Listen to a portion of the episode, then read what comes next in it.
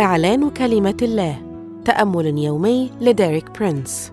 11 نوفمبر. هدفنا الروحي. هذا الأسبوع يشرح لنا ديريك برينس أهمية أن يتقدم المؤمن باستمرار نحو الكمال. واليوم يوضح لنا أهمية أن نكون من أهل الإيمان المؤدي إلى خلاص نفوسنا.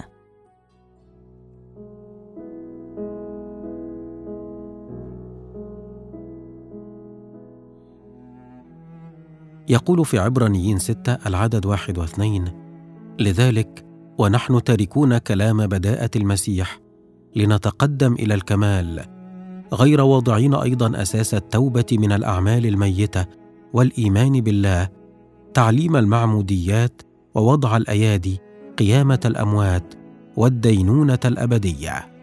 نحن نسعى للوصول للكمال ولكن للأسف كما أشرت سابقا أن كلمة الكمال ليس لها صدى جذاب بالنسبة لمؤمنين كثيرين.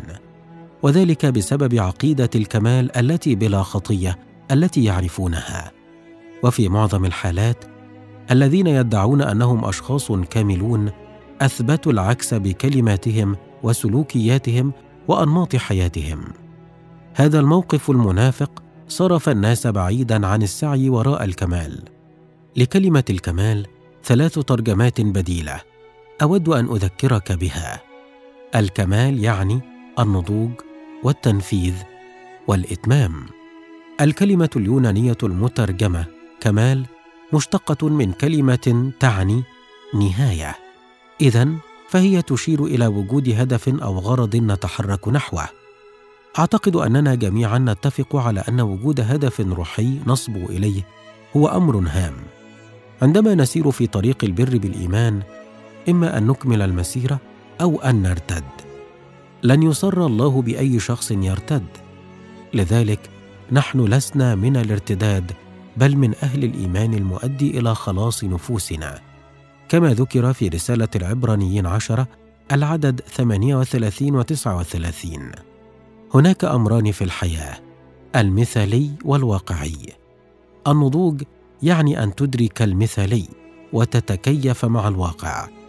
الفشل هو أن ترضخ للواقع وترفض المثالي وأن تقبل ما هو مثالي فقط وترفض الواقع هو عدم نضج.